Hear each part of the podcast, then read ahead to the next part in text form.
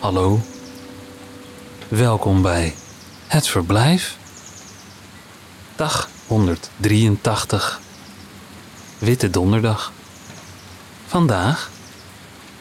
Johan van Parijs leest Kartonnen dozen van Tom Lanoye.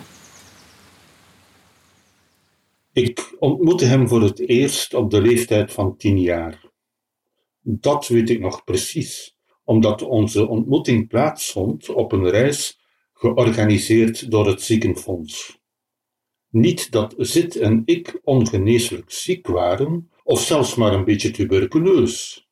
Het betrof een reis die voor een bespottelijk laag bedrag werd aangeboden aan alle tienjarige kinderen van alle tegen verminking en krankheid verzekerde ouders.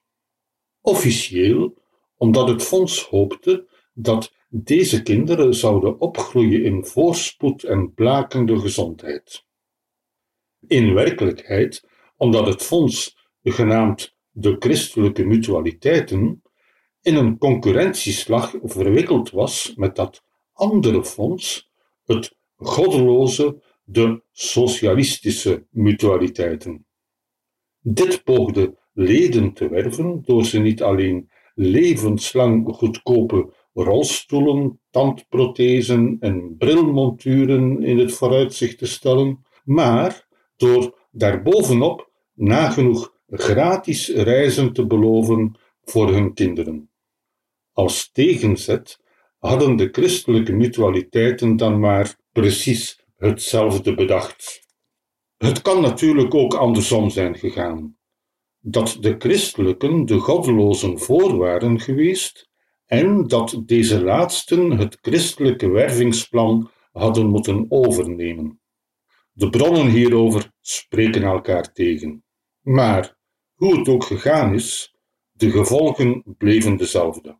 Op de leeftijd van tien jaar ontmoette ik Zit voor het eerst, niet in P, maar in het zuiden van België, mijn vaderland. Ik ging aan de hand van mijn moeder naar een vergadering in het feestlokaal van de plaatselijke afdeling van de christelijke mutualiteiten. Een hoge, hoekige zaal van een toentertijd recent bouwjaar. Vooraan een podium, achteraan een tapkast. Geen ramen. Aan het plafond trilden buislampen in kale armaturen, van de tegelvloer steeg de geur op van ontsmettingsproducten, vermengd met een zweem van zweet en bier en de as van sigaretten.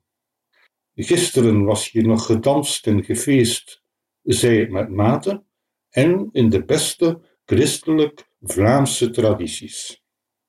Thans stonden er rijen stoelen als in een kerk, waarvan de meeste al waren bezet door andere moeders en hun tienjarig nageslacht.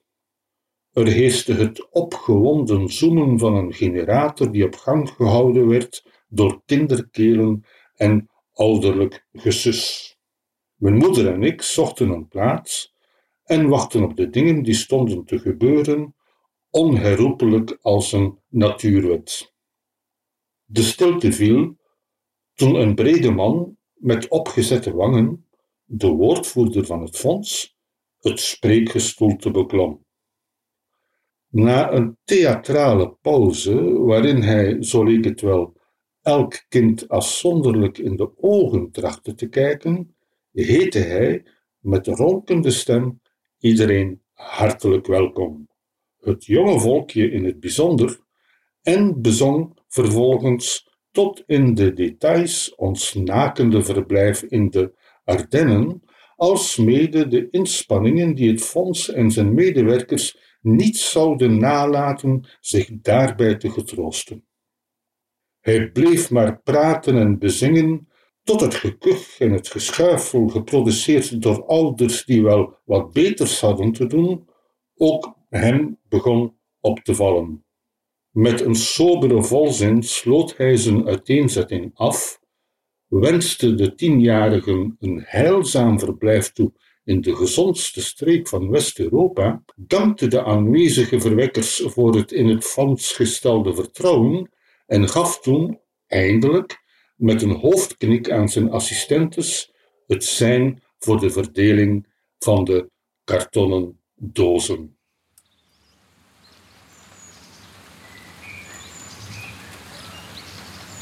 Het verblijf is een initiatief van Mark van Oostendorp. Redactie: Johan Oosterman, Iris van Erven, Jaap de Jong en Lot Broos. Ik ben Michiel van der Weerthof en wens je een aangenaam verblijf.